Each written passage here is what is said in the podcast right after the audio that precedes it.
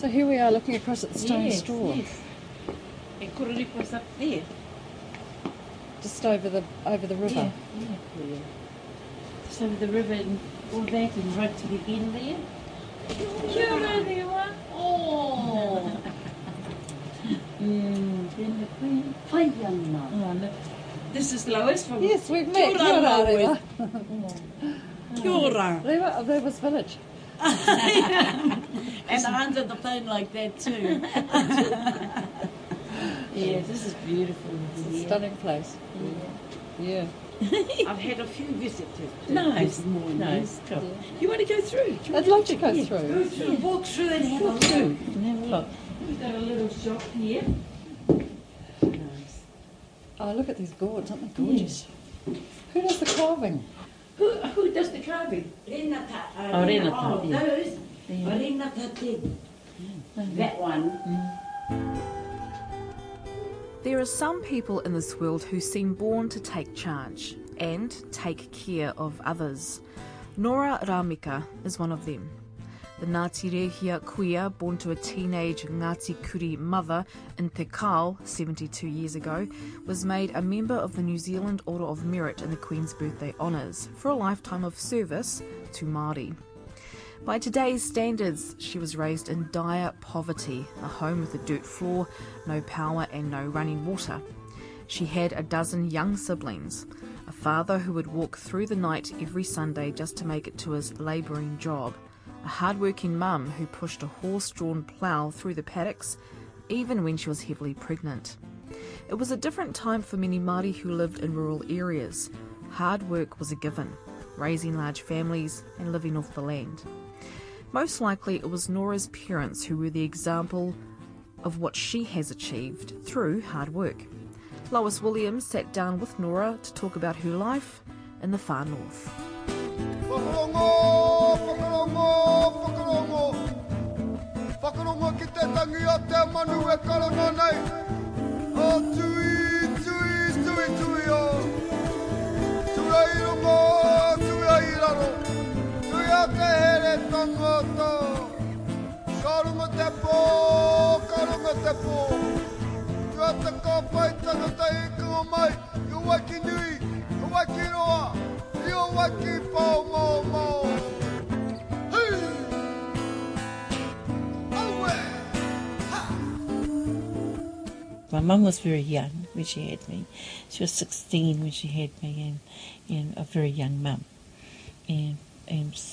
so she met my dad and married my dad and uh, moved to Te Tii. And the reason why we moved to Te Tii is um, my, my parents moved to Te Tii was because my father was married before and his wife had passed away and he had three children to his first wife. And so his children was back in Te Tii, so he wanted to come back with his new wife His his 16 year old bride. and 16 year old bride and to be near his three children. And of course, coming back to Te Tii was a time where housing was very bad. And I, and I can remember as a child being brought up in a house that was uh, mud floor, uh, big open fire, and um, tins around and pataraupo and nikau, know, any little thing that actually makes a house for me, that was actually for me, it was a, a life that that um, I can still remember.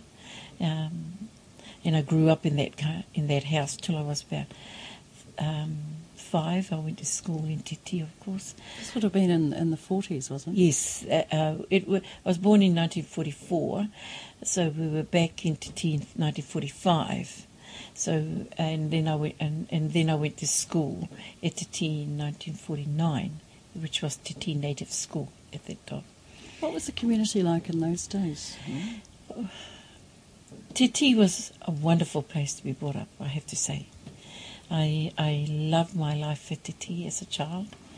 I loved the people, my people, which I still think a lot of, and um, and I think I was one of those lucky child uh, brought up during that period of time uh, where you belong to everyone. everyone was your, your auntie and uncle, even if they weren't your auntie and uncle, they were. And um, our life was a wonderful life. It was hard. Um, we never had electricity. We never had um, water. No, never had tanks. We had puna, where we had to, as a child, I could remember going down to the well and getting water for my mum before going to school. The reason was because my mum was always pregnant. and there's, of course, you can, uh, in saying that, um, there was 15 of us, uh, children. My mum had 14.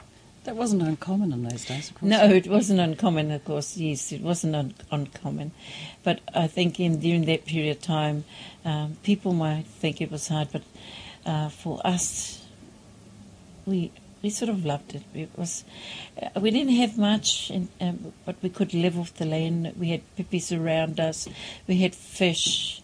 We had gardens. Um, I mean, we never saw meat. I guess for me, I never saw meat until every fortnight my father would come back from wherever he was working with, with some meat. Um, but we never had fridges. You know, we couldn't keep meat. So you'd eat it, share it. Yeah, uh, we used to eat it at home. Well, when we were growing up, we ate in our own places. So, I mean, I, I was a child brought up that when I went to play, I always went home. I, I never, I never ate in other people's homes. Um, something that I was taught, and we weren't hungry. I mean, we made our own bread.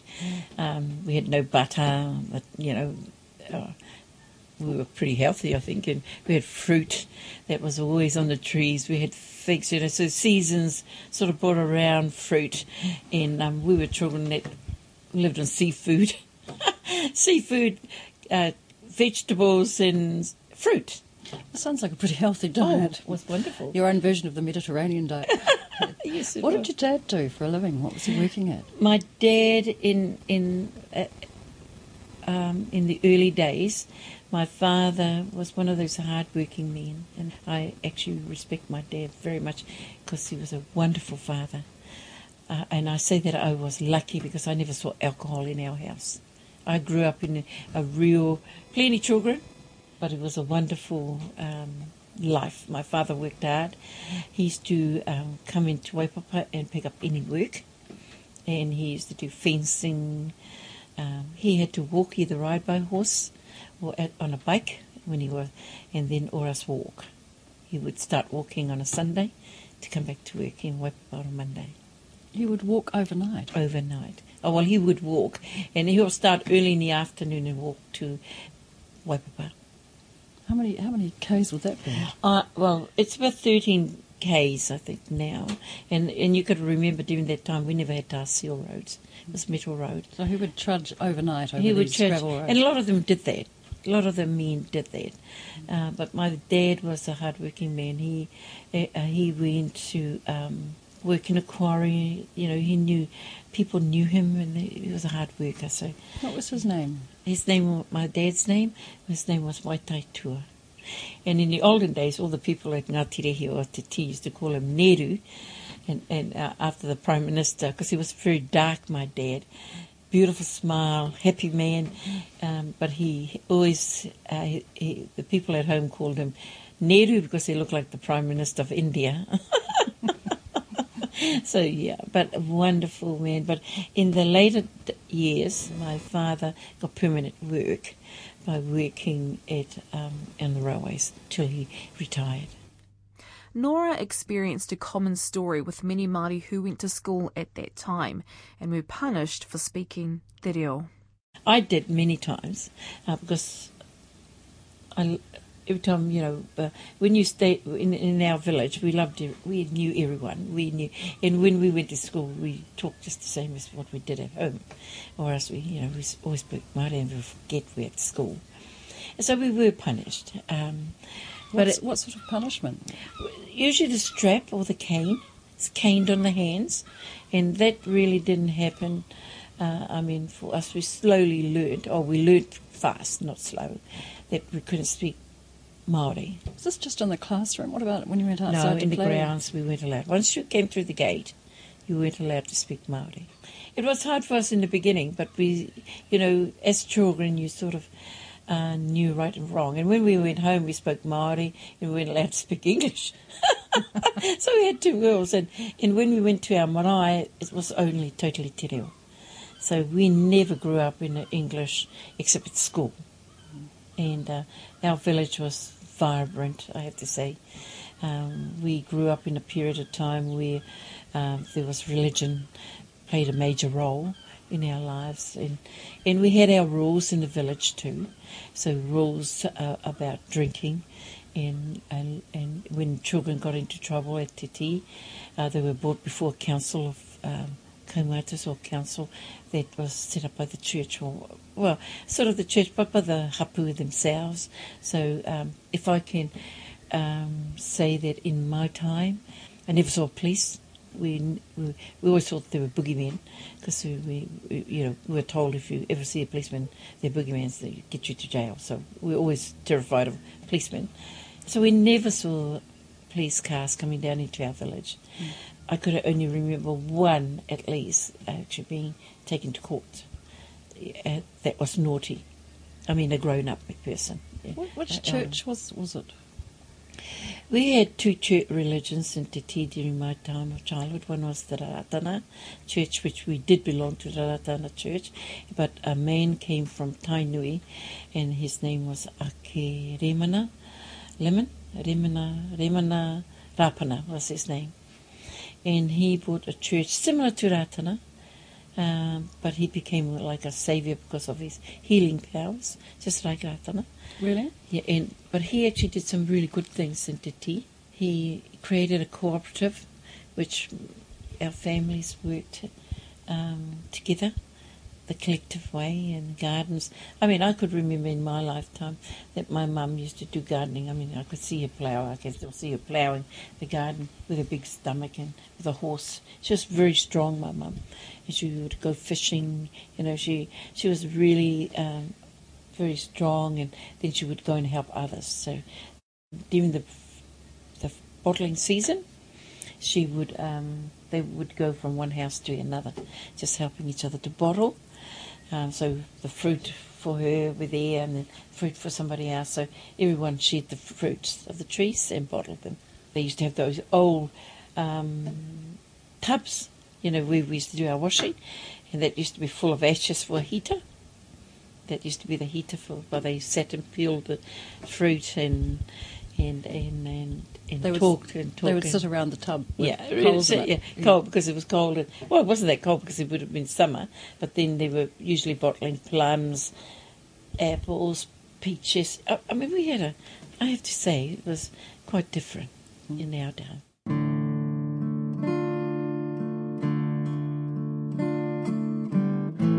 I loved being with my my kuias and, and the mothers of those times, um, just watching them do what they did. Mm. Um, and, it, and, it was tough, yeah. yeah. Well, but, but it sounds like a place where nobody would be left out, nobody would be lonely, nobody would be um, left without help if they needed it. Most of the times, yes, because they actually um, always helped each other. Mm. If you had a tangi at te everyone actually contributed to that week. So the hardships of tangis weren't hardships of tangi, if you like, taken into account now. Tangis are different. Whereas in my mum and my dad's time, even when I was a child, everybody would go to the marae, the, the grown-ups. We, the ch- older children like myself, would look after the little ones at home. And we only go down maybe at night for church, and then we'll come home mum and dad used to just do the get prepare all the food, and they all go and get the food. They, you know, they they just was just marvelous, and you never starved. I mean, uh, our people in my our time, our marae were just wonderful. A model of self sufficiency to tea in those days. Absolutely, mm. absolutely. I think it, it, it's. Um, self sufficient in a way because men went away to work, the women were left, and they were pretty young mums. If you look back, when I look at my aunties and and my aunties to have babies, and we used to they used to look after us while my mum went off to the to the maternity if she got there to Kaikohe. Uh, if she didn't, she'll had it at home. Um, but you know, and they used to have to stay in bed for a week You don't now. Nowadays you don't do that. But in in mum and him's time, it'd be about a week or two weeks. They always made you stay in bed to rest. Um, it was hard. Mum never stayed in bed for a week, of course, but uh, she would never stay in bed more than two remem- days. Do you remember her having babies at home? Yes, I do. I I've seen several of my family born at home. Did you help? I, I no. I was terrified. I just ran away. I ran, I ran away. When I hear my mother screaming, I ran away. I was just terrified.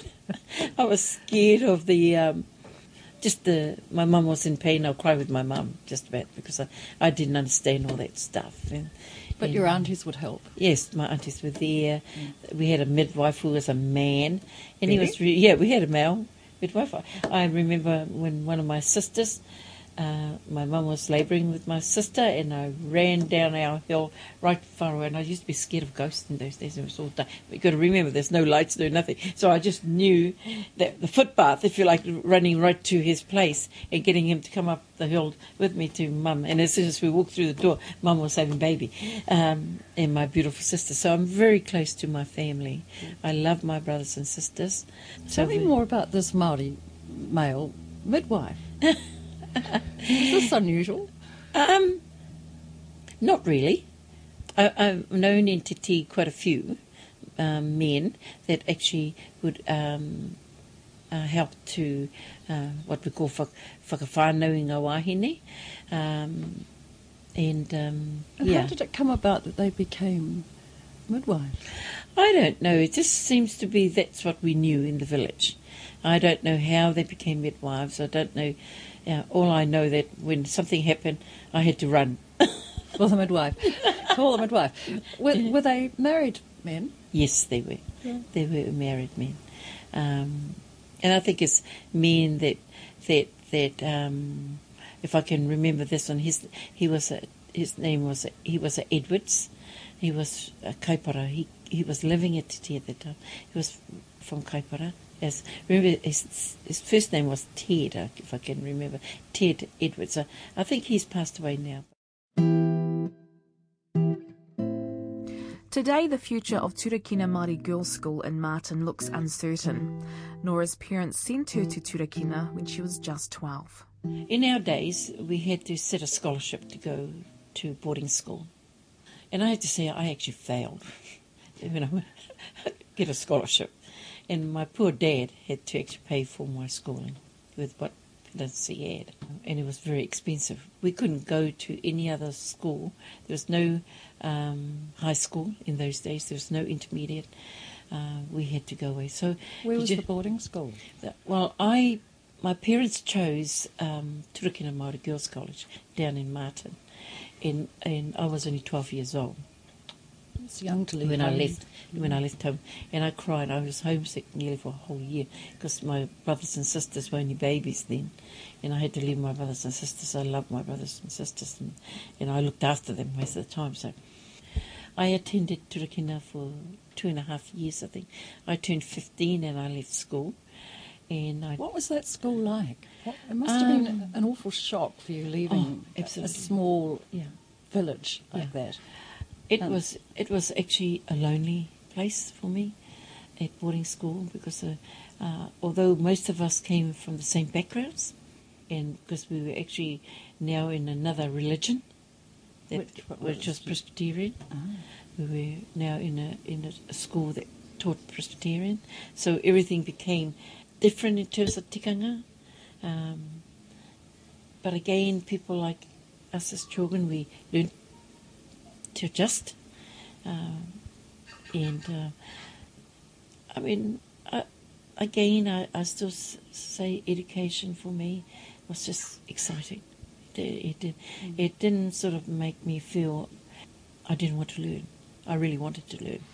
So that compensated in some degree for the loneliness? Yes, yes. I left school not because of school. I left school because I wanted to help my mum.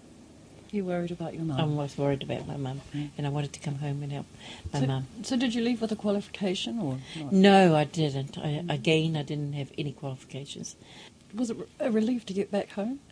I love being home. I, I was I just love being around my family, my, my brothers and sisters, and my mum, my dad. My mum was a hard worker, and I always, yeah, she was a good role model, tough.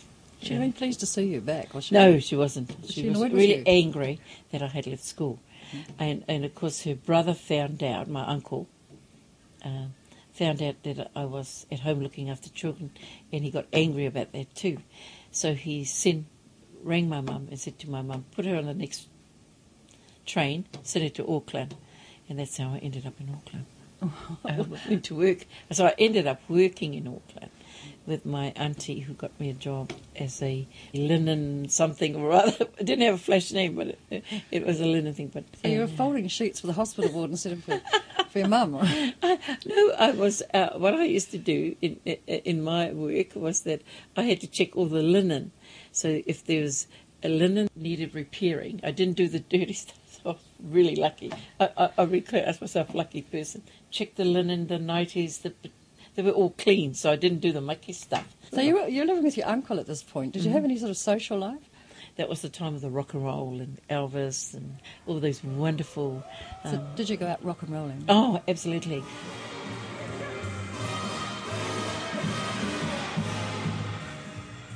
We used to always go to the Māori Community Centre. We would we would um, go dancing starting from Thursday till Sunday. We never, I never drank alcohol. Just to, um, I, I, don't know. Alcohol wasn't part of our teenage life, I guess, in our time. Um, but we loved dancing.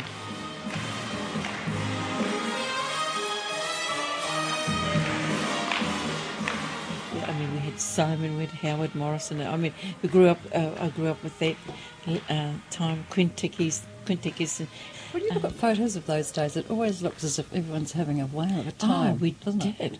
We, we had a wow of time. Go to work, go to work every morning. Um, Thursdays we get paid. We go to the, those were the times when the pictures the pictures were Civic, the Embassy, you know, all those theatres, Real, Fun. and then fun, yeah. And then we went to work the next morning, and I mean we dance all night Friday night, and then if we have to work on Saturday, we go not because we we drink we never drink beer, So you wouldn't be hungover. no, we went hung. We're just tired from dancing. Love rock and roll, yeah.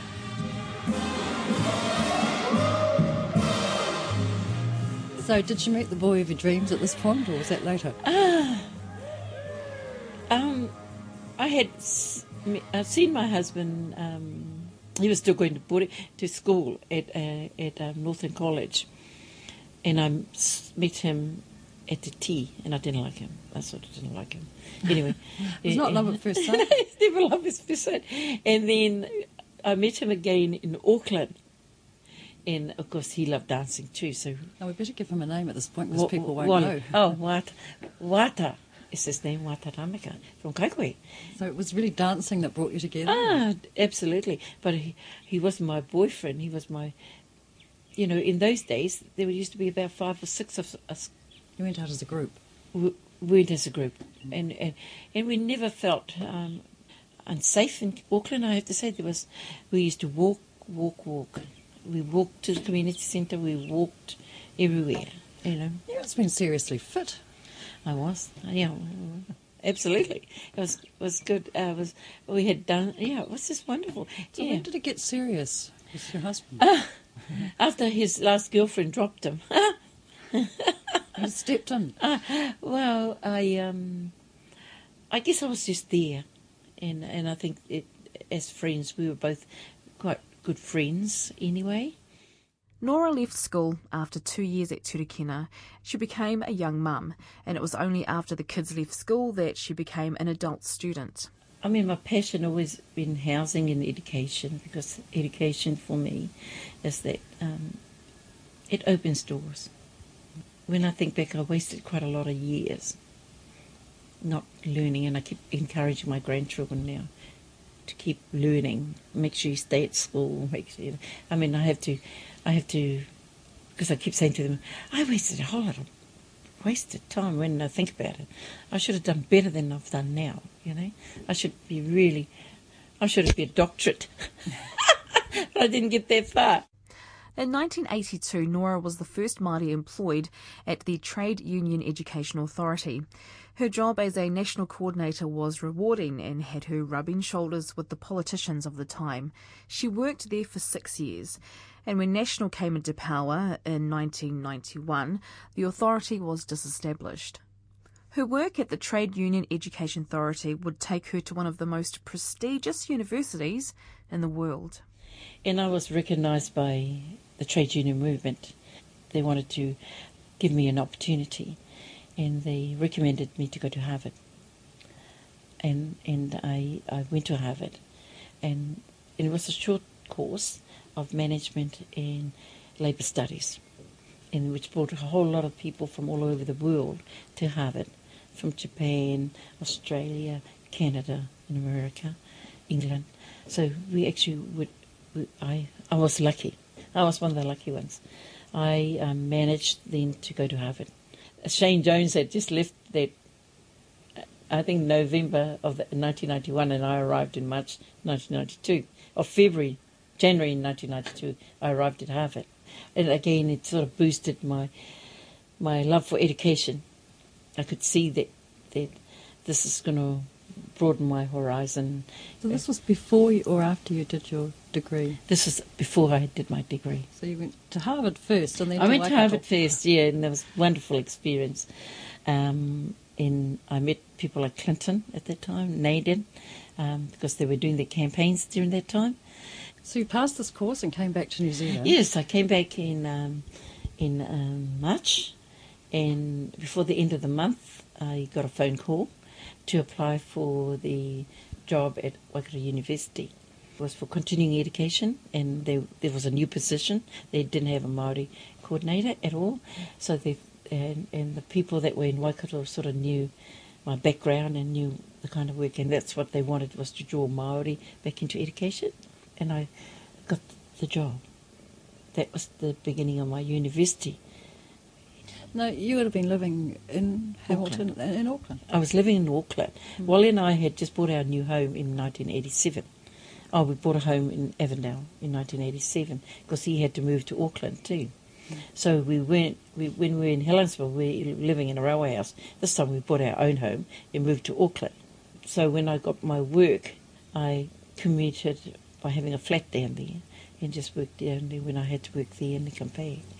Um, my work was oh was fantastic. I loved working with different iwi. I loved working with Bob Mahuta. I mean he he was one of my great supporters at that time. You know, he did. I watched how he worked, and that's why I'm so keen about treaty claims. I, I saw how people knocked him, um, and and how he kept plodding along, and and, and I see those parallels again, and and, and With Ngāpuhi. with Ngāpuhi. I think that um, you know we we got to, we need strong leadership, and, and, and Bob Mahuta did that. In my work, I had to be creative by bringing Maori to uh, different hapu and whānau and other Maori back into education through the university, and that was fulfilling. I have to say, I loved that, um, and I still meet those great people in today. You know, um, some that changed their lives, education changed their lives. Te Tii is north of Kerikeri, near the Te Puna Inlet. It is here where Nora was most familiar with, but it was the wishes of her father that Nora would eventually move to Tākau Bay. One of the things that changed my life a lot was when my father died. And, and, and we always believed Te Tii was where we should be. And of course, when my father passed away, I learned differently. And my father, before he passed away, said to me, and before he passed away, this only about a few days before he passed away, said to me, rubbed me on the head, and I could remember always lying by his bed and just with my head down because he wasn't talking much. But this day he just sort of rubbed my head and, and said to me, um, I don't want you to go back to Te Tii and live. I want you to take your brothers and sisters home with you to Tākau. And I I thought, God, this is strange. I said, I don't even like Tākau. As a young mum, I, was, I wanted to be where all the good power and everything is.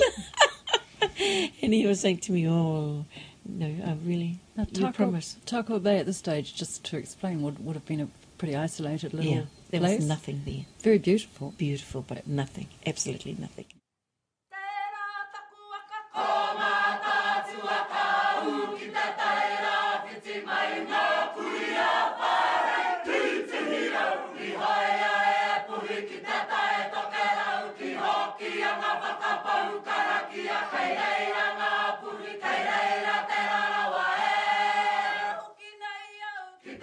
Te Utinga Rolleston penned this way the Pātere, Te Tau o Mātātua.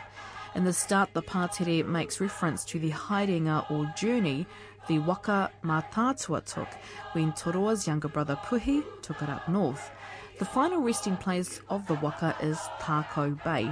It lies on the eastern side of the Far North District, between Bay of Islands and Whangaroa Harbour.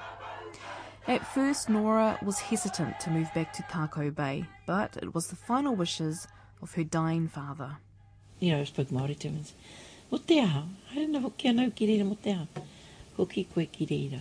Te rote wai, tika mau. That's what he said. That's the right place for me and my brothers and sisters. I mean, I never thought about that deeply. I, ne- I never, never thought that kind of message was a message that would change my life forever. Really, really changed my life. So I told Wally, my husband, about it, and he said to me, "Well, I love Tākau anyway." He said because I love going there to dive. And um, my father died in 1975 October, and in December that year, the first Christmas that he had passed away, I ended up in Tākau with my family. And from that 1975 till today, we never missed a Christmas back at Tākau. Never, never. Is Tākau where the Hapa used to live? Where he used to live? My father um, never lived at Tākau, but uh, his his great grandfather, the Waitapu, his land links are strong. But he always went home to look after the people. He never lived there personally, but his cousins he supported at Tākau all the time. It wasn't an easy move. Nora, with the help of her family, had to think outside the box and source funding to transform this desolate and isolated area. The road was atrocious, and we used to drive our little bombs down there, for, and with our trailers with a load of gear, and actually um, live at Tākau for all holidays, school holidays with our children. It'd be paradise, wouldn't it? Ah, it was paradise. It was beautiful. And from that, I, I for five years I sat back and didn't do anything. I just sat back and enjoyed it, and just sort of looked at what was going around me, and, and I knew that I could feel myself personally that there was this is where I do belong. You know, I do belong here. Um, and one day, my sister and I were on in the middle of the river. We went out on a boat. I can't swim, even though I come from the sea. People think like, I can dog paddle. And Wally and I and my sister Marcia uh, were on the on a little boat in the middle of the river, and Wally tipped us over. I don't know why he did it On purpose. on purpose. and and so my sister and I swam across the other side. I'd never been there on the other side at all. This is the, the side where the old marae was, and it was just full of gorse and nobody had taken care of. Anyway, we landed on her and I with our wet clothes started to walk. We don't know why. We, it just seemed to be drawing us to wherever we were going, and um, we walked towards the old marae, and it was just the warmth that gave over me, like it was whoever they were were saying, "We've been waiting for you. Welcome home. Welcome home." And it was just a real wonderful feeling. It was just a wonderful feeling. And we went to the marae, the broken down marae. I got photos of it, what it looked like. And I walked towards the marae, my sister, and we started crying. We don't know what crying for, but we were crying. And um, her and I didn't talk to each other. The, the gorse was coming out of the floor. The cows poo everywhere. And, and we went and got the tumatakuru to start sweeping it. I don't know why we were sweeping it because it was broken down. I guess for me that day I vowed that I would do as much as I could to make sure that Marae will, will be rebuilt. Hmm. And I'm going to find a way we had no money, but we, we were going, and I was only still a young mum. I want the marae rebuilt. How are we going to do that? I don't know.